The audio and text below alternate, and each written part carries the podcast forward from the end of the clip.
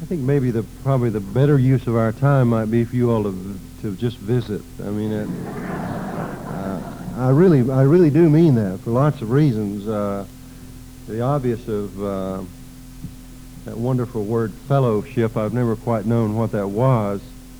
Uh, fellowship. I knew it was probably something that that was legal uh, but like most things that are, it held very little interest for me. uh,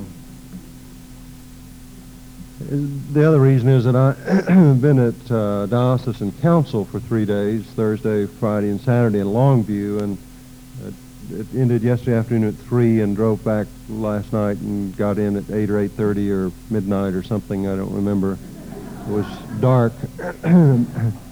a better use of your time might be to visit rather than listen to me this morning because I'm a bit exhausted. Uh, I want to reflect. Uh, we're going to put the Joseph story on hold, uh, and I'll pick it up next week because I think I ought to address some of the issues about counsel which have to do with sex. I yelled that a while ago. Nobody seemed to respond. I, I was going to ask. I was going to ask Sidney Buchanan, who's in front of me, who is uh, one of the nation's leading experts on constitutional law, if it was against uh, the amendment uh, on freedom of speech to yell sex in a crowded room. I know it is to yell fire. Uh, sex is okay. We have a ruling.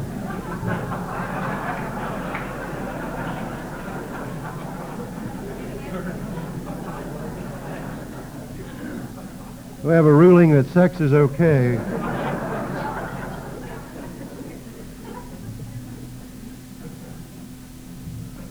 Uh, are there any questions? anyway, uh, human sexuality was one of the things that was talked about at council, which is uh, the, the newspapers absolutely loved it and tried to uh, uh, report about it as only the newspaper can't So I will talk about that if that's what you want to, uh, that's what I want to talk about. But I want to talk more in the beginning about counsel, and that is, um, and those of you who are feeling like somebody is throwing grains of sand in your eyes, my God, he's going to talk about counsel. Uh, just wait a minute. It's going to be a lot more exciting than you think council is an annual occasion in the Episcopal Church when representatives from each parish ordained and, and uh, lay uh, get together and do the church's institutional business, which I think is a good thing. that, that probably is a good thing. We've got a budget to do. We've got decisions to make. We've got people to elect to send a general convention, which is every three years, and you elect lay people and, and to go represent you that institutional body. So there are institutional realities that ought to be done. But the church, when it gets together at council, remembers the history of the church and some of the greatest pronouncements in the tradition of the church doing our theology have come out of great councils, like councils at Nicaea, uh, the council at Chalcedon. Uh, the first four councils of the church came about with the definitive word on the revelation of God in Christ, uh, based on Scripture and tradition. So when we got together Longview, we felt we probably ought to make a statement equally significant as the Nicene Creed.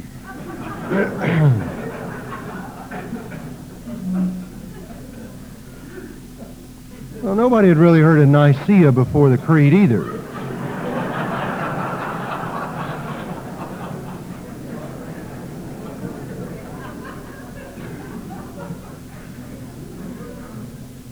there were hopes on behalf of the Chamber of Commerce in Longview that centuries from now a priest would stand up and say, let us cite together the Longview Creed. now, there's a friend of mine who believes that H.W. Uh, Fowler, in the modern English usage, when he describes the categories of people in the English-speaking world and their feelings about split infinitives probably has general application. Fowler says, in the English-speaking world, you may divide it into five categories concerning the split infinitive. Number one, those who neither know nor care what a split infinitive is. Number two, those who don't know what a split infinitive is but care very much. Number three, those who don't know and yet condemn. Number four, those who know and approve.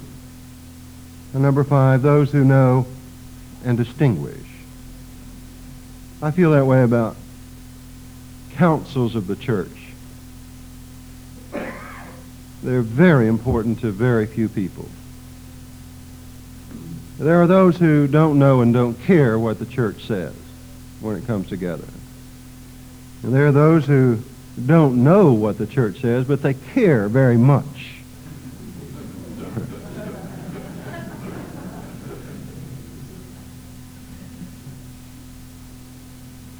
there are those who know what the church says and condemn. There are those who know and approve, and there are those who know what the church says and want to distinguish among the issues and between particular issues. I think we need to be discriminating and distinguishing about pronouncements from the church. Uh, Beth Green, who's a postulant for holy orders from this parish, was elected as an alternate, and she sat with us at council. And I, having been at near 20 of those councils, her priest and sponsored a seminary, I thought I might offer her wisdom as we went through the proceedings. And I began by saying that you will discover the church at its best and at its worst.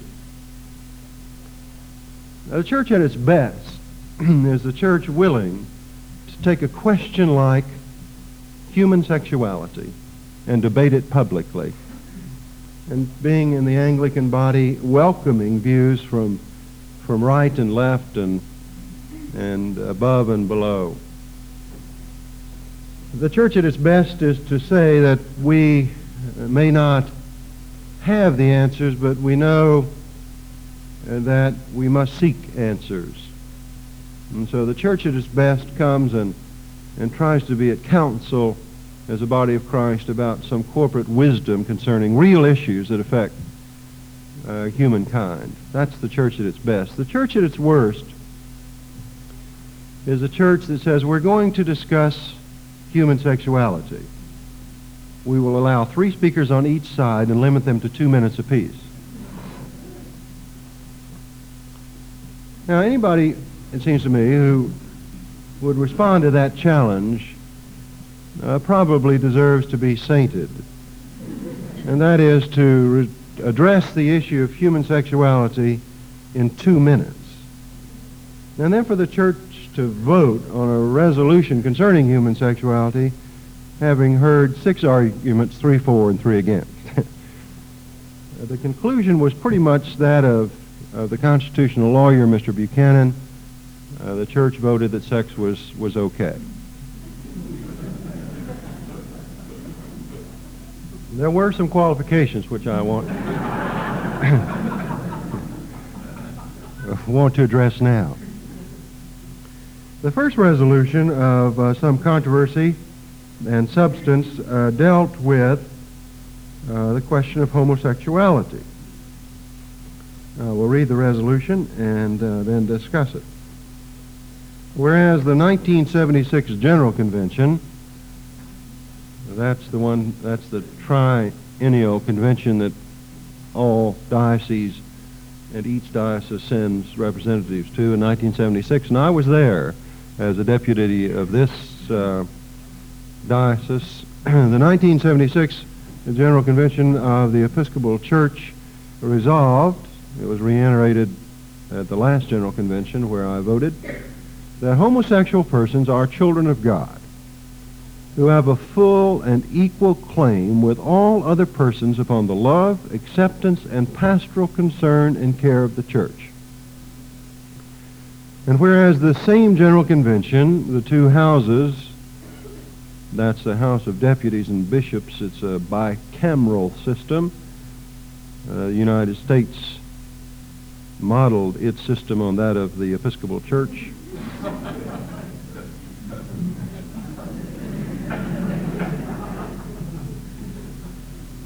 It's true.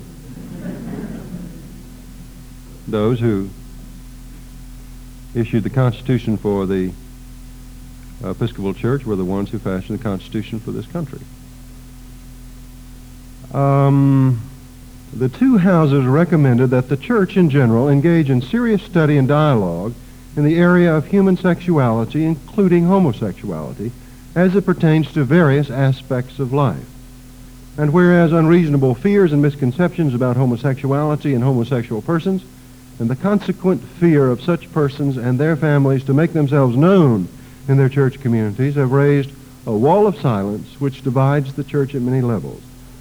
And whereas the AIDS crisis has exacerbated such fears, further isolating homosexual persons and their families, at the same time increasing their need for the love, acceptance, and pastoral concern and care of the church.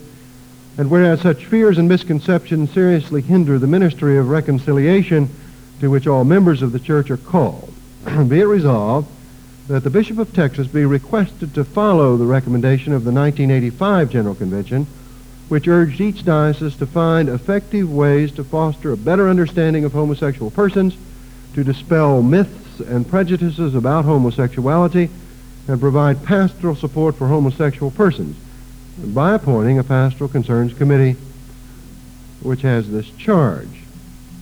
This resolution was passed uh, fairly narrowly, and it was passed with it was uh, sought to be amended, and then the amendment was defeated, and it was uh, passed with the amendment after the third whereas, where it says, whereas unreasonable fears uh, and misconceptions, the word unreasonable was taken out.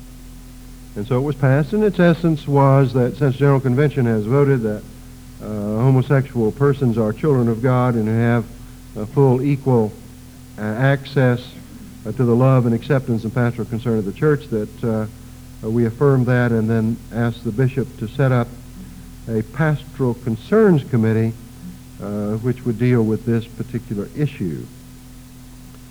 Now, the other resolution on uh, human sexuality was a companion resolution to the one that I just read you that passed. And it reads, Whereas many members of the church are disturbed and confused by what appears to them to be an abandonment in our society of traditional Christian morality concerning sexual behavior. And whereas the church's attempt to offer acceptance, love, forgiveness, and pastoral care to all persons, including homosexuals, may add to the confusion noted. Be it therefore resolved that the 138th Council of the Diocese of Texas affirm that the biblically rooted and time-honored virtue of chastity remains the norm for all Christian persons, and that pastoral concern and ministry should not be construed as implying acceptance or approval of any sexual behavior other than which is appropriate between a man and a woman united in holy matrimony. Now, this resolution also passed, but it passed with two amendments. Uh, and you can decide for yourself whether you think the amendments are substantial. And the second whereas, whereas the church's attempt to offer acceptance, love, forgiveness, and pastoral care to all persons, including homosexuals, the phrase including homosexuals was struck. So it just reads, the church's attempt to offer acceptance, love, forgiveness, and pastoral care to all persons may add to the confusion. So that's the way that reads. And then uh, an insightful delegate got up and said on the last sentence of the resolve, which reads, uh, for all Christian people that pastoral concern and ministry should not be construed as implying, you not can be construed as implying acceptance or approval of any sexual behavior other than which is appropriate between a man and a woman united in holy matrimony. Now, the direct quotation from the delegate was, we probably should not get into the question on the floor of council as to what is appropriate sexual behavior between a man and a woman. He said, you know, there are many chandeliers in River Oaks.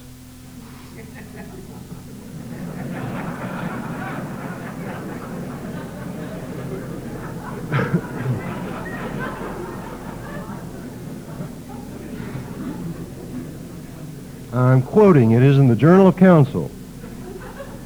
Now, what he meant to say, obviously, was that it, we, that it should be reworded, uh, that we were not trying to decide what is appropriate sexual behavior. What it meant was behavior uh, that is between a man and a woman united in holy matrimony. Now, uh, this passed, uh, and so we have, on the one hand, a, a statement that says essentially that uh, homosexuals are children of God and that they deserve the pastoral care and concern of the church. And the other resolution says, but that should not be construed as to say uh, that the church condones or approves of sexual behavior outside of the bonds of holy matrimony. And those are the two companion resolutions. Now, let, let me uh, address this from, from my point of view. I was not one who chose uh, to try to express in two minutes uh, a theology of human sexuality. Uh, and and uh, had I ch- chosen to do that, I didn't couldn't have gotten to the microphone in time to be one of the three persons to talk about it. And then I couldn't decide whether I was for or against it. So I didn't know what side to argue on. And so, uh, therefore, I thought, well, I'll um, uh, choke back my need for expression uh, because I can talk about it tomorrow with people that, that love me.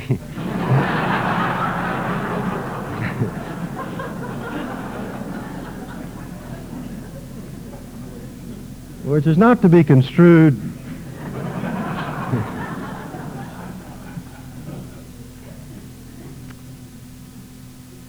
well, let's begin with this. I think the church is at its worst when it's trying to write resolutions about theology. Uh, uh, that is to say that we would vote a resolution about mystery. when we talk about human sexuality, we are talking about, uh, first, we're talking about gift. And secondly, we're talking about mystery. So we're talking about mysterious gift. Human sexuality is one of the great gifts that we've been given for definition of what it means to be a person. A great gift of mutual enjoyment and fulfillment uh, one of the complicating factors of what it means to be a human being versus what it means to be an animal or what it means to be an angel or what it means to be God. And so we have this mysterious gift called human sexuality.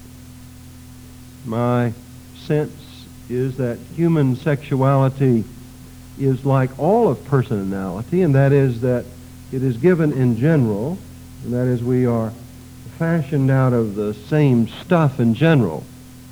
But human sexuality will have a personality to it, and that is to say uh, that whatever truth there is in general uh, gets interpreted and integrated through my own particularity.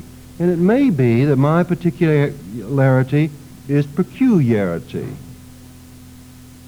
We also know uh, from watching nature that when anything is given out, it seems to be given out in, in broad degrees and grades. And that if we would talk about sexuality, uh, that we're not talking about everybody understanding or having the same sexuality, that is to say, any more than everybody has the same personality. That we have different sexuality. We have in general and in common, but in particular, because of our own heredity and our own environment, different views or experiences uh, with sexuality. The question of homosexuality is uh, part of the realm of mystery. It seems as though uh, scientists, uh, psychologists, or the church, uh, none of us have been able to ascertain why some people are oriented homosexual and, and others are not, and why it seems the majority of people are oriented uh, heterosexual and a minority homosexual, we can judge that probably if, if creation is to go on uh, heterosexuality is a requirement uh, for creation to go on. And so we begin to think that that must be the normative uh, sexuality uh, because it is the majority.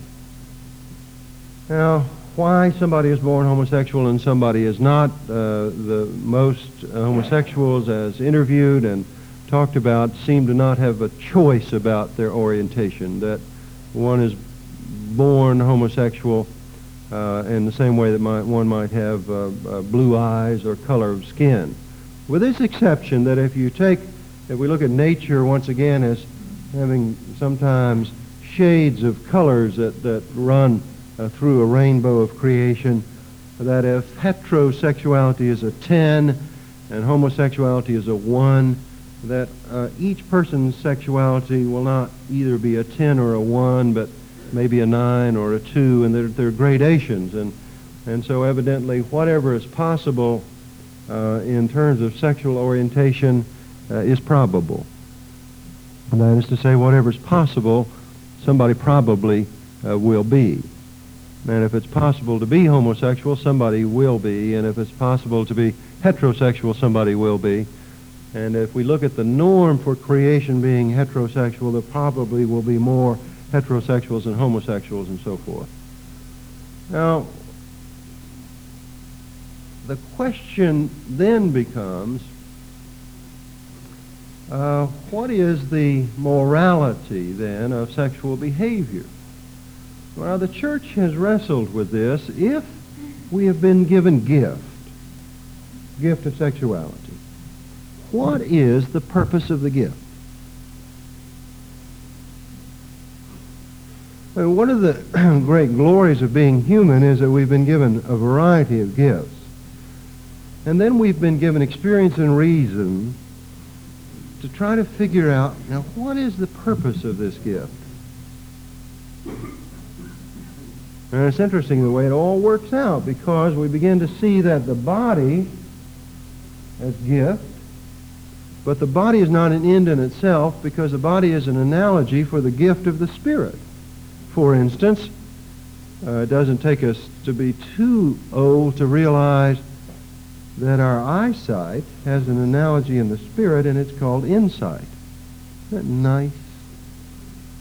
And so as we mature, we begin to see that we are not body or soul. We are body and soul, that we are psychosomatic beings, and that our eyesight and our insight, one feeds the other.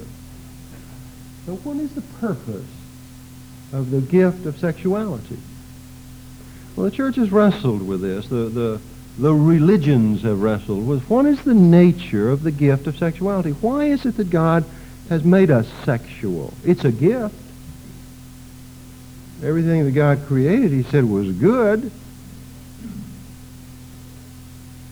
Well, the nature of the gift is, seems to have been best, I think, discovered initially by the Hebrews in Genesis, where they begin to talk about the nature of sexuality is an analog for the nature of the soul, and that what sexuality as instinct and appetite drives one toward is union. Now, of course, the word union comes from the Latin for one, unus, so there's something about the sexual drive that pushes us toward another, and through that drive toward another, we seek union. That seems to be a primary function of sexuality.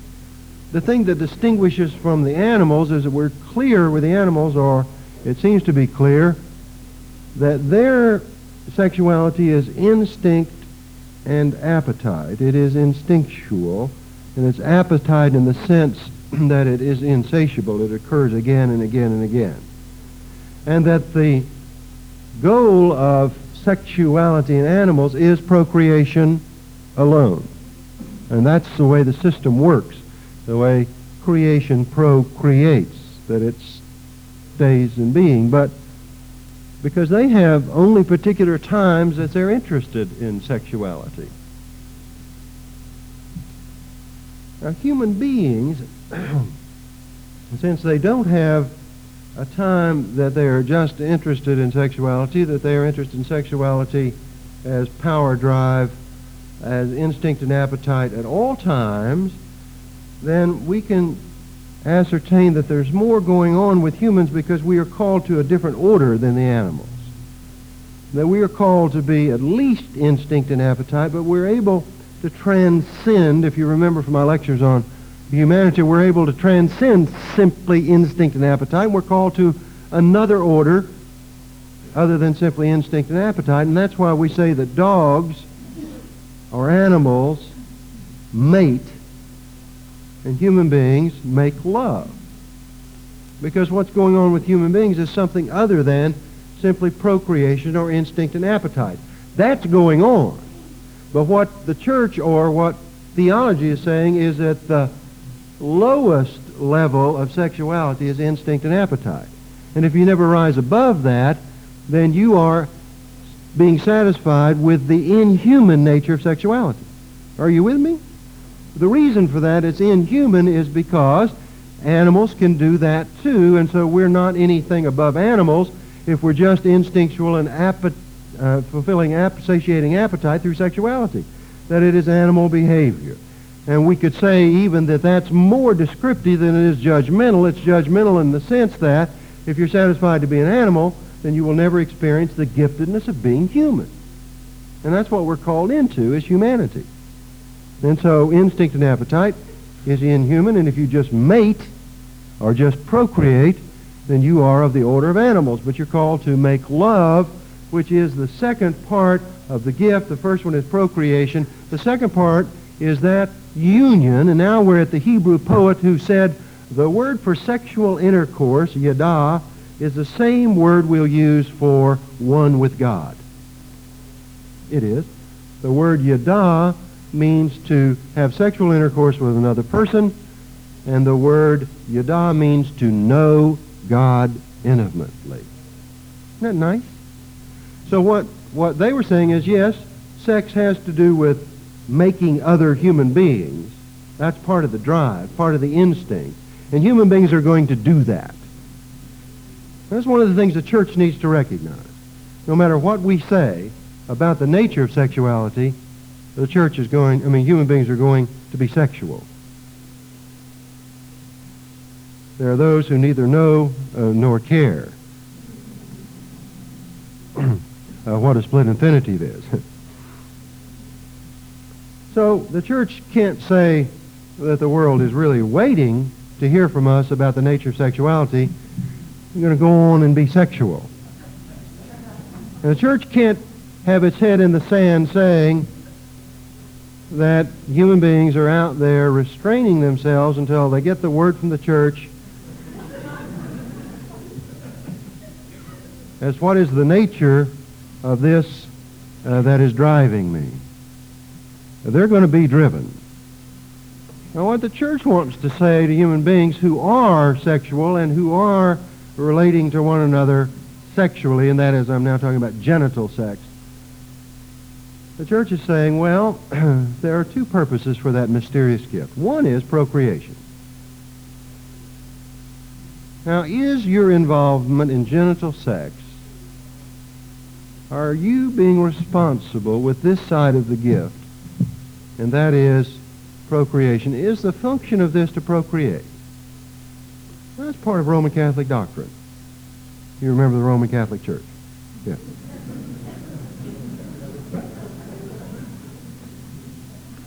There are those who don't know but care.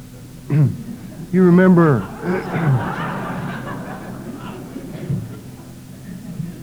the Roman Catholic Church has gotten itself into a, a logical corner, which is where logic tends to lead.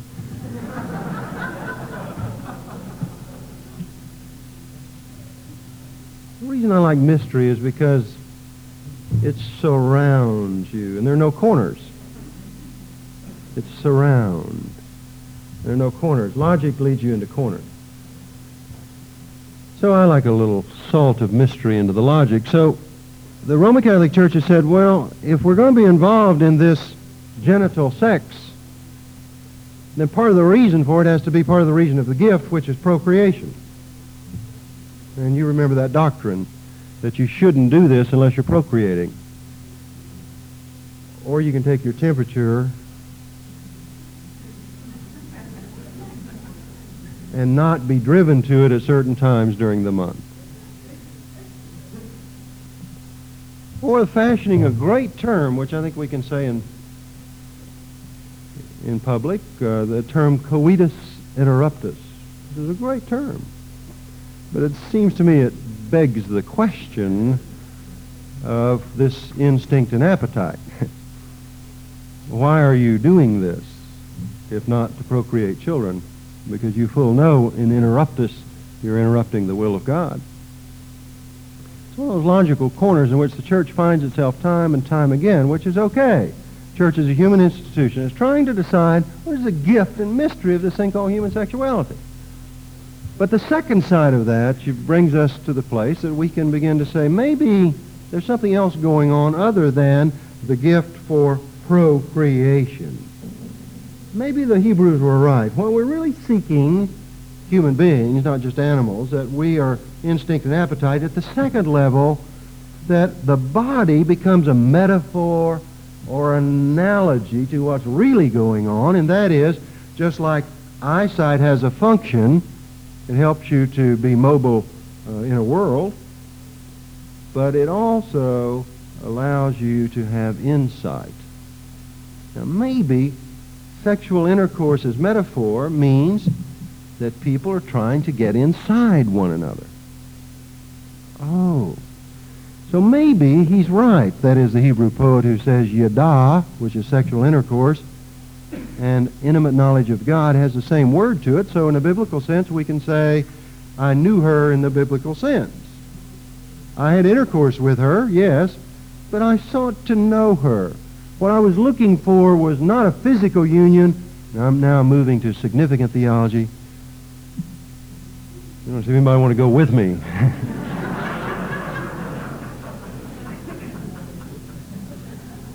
there are those who neither know and I'm not just seeking a physical union here as the animals or as we do in procreation. You know, you can procreate without loving somebody. You can mate without making love. I'm not speaking just of seeking here a physical union, but I'm seeking a spiritual union.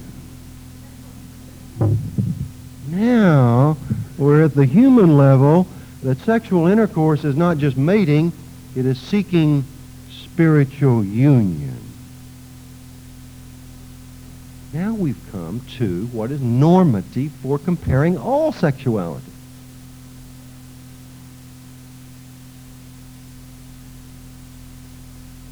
The word in the second resolution with which I agree is that all sexuality ought to be compared to marital sexuality. It is anyway. Premarital, postmarital, extramarital.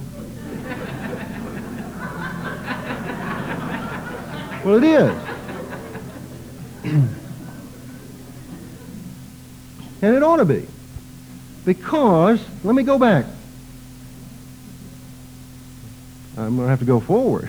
I'm out of time. Uh, you think I could have done this in two minutes?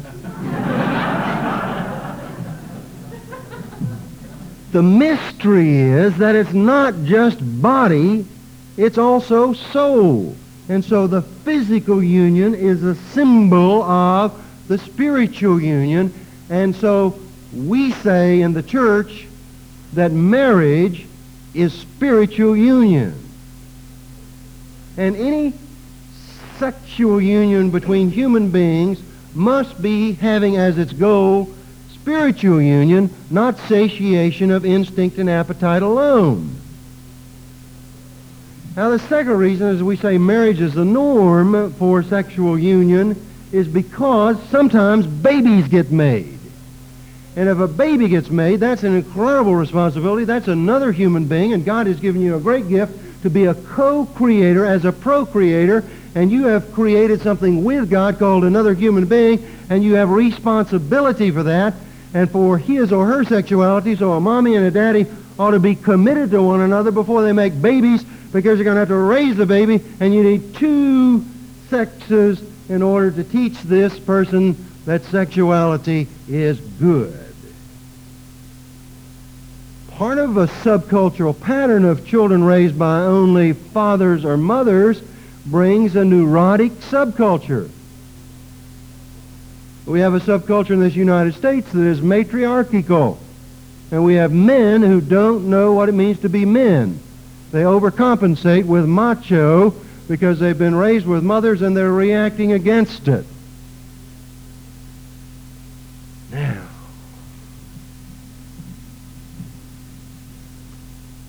What the church wants to say is, in your genital sex, are you just as the animals, or are you speak, seeking spiritual union? The norm is marriage, and are you seeking in your sexual union a spiritual knowledge where you grow and know more and become more, create more? Or are you, as the animals, reacting out of appetite and instinct? church wants to know. The church wants you to ask yourself that question. The church wants society to ask itself that question. Promiscuity is what the church is very concerned about, only because the natural law has taught the church that nature won't stand promiscuity. It will judge it every time. Too much of anything is too much. And so we need to rotate our crops. We need to thin our forest. We need to be temperate and moderate in our appetites. We need to tell them I'll be right there. We need to be careful about overeating. Human beings can do this. This is part of consciousness. And so if our sexuality, yes, one of the parts of the gift is to procreate, but the second part of it is to, seek spiritual union. And the church says, are you seeking spiritual union? The norm for that is marriage because you make a public commitment that you are. The norm for that is marriage because uh, you might make babies, and if you do make babies, you need to be responsible about that human being. You need to provide a wholesome environment. Wholesome doesn't necessarily mean, tell them I'll be right there. Wholesome doesn't mean uh, particularly uh, Norman Rockwell painting. Whole, wholesome uh, means offering wholeness. And that's what the church is after, and, I, am after that too. And I, I think that we ought to be in discussion about that. I think we ought to be in discussion about what constitutes a spiritual union. When is it constituted? You know, people talk about marriage as being consummated.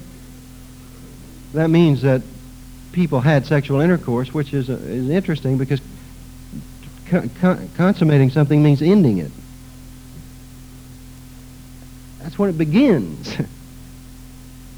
Now, what is the nature of commitment and sexuality? Somebody is objective Uh, and scientific as Masters and Johnson have said, we don't know which comes first, commitment or good sex, but you never have one without the other.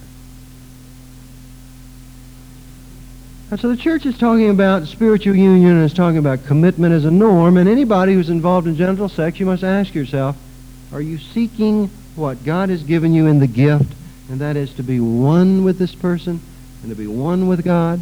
And can you do that without breaking any other relationships?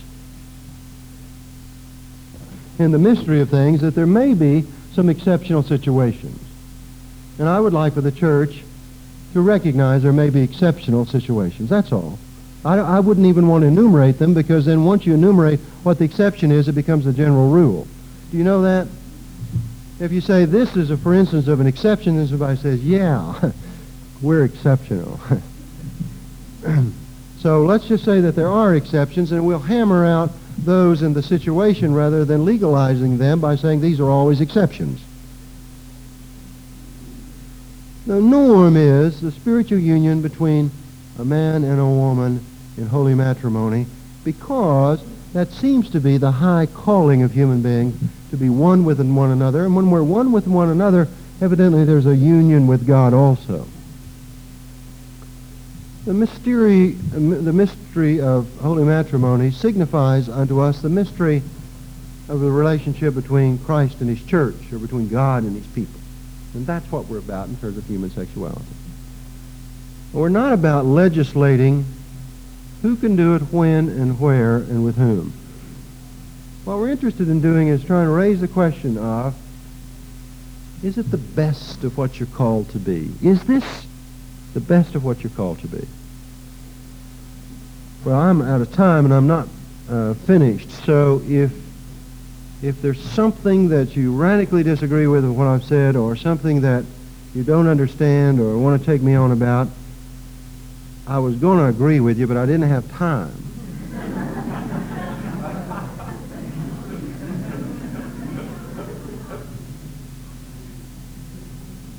If there's something that you really agree with and really like about what I said, uh, then tell that person who didn't. because this is controversial and people have strong feelings because it is a value-rich area, and it ought to be. And I think the church ought to be talking about it. I don't know that the church ought to be legislating about it. But I think the church ought to be talking about it. And I think we ought to hear from all sides. You've just heard from one side today. Thank you.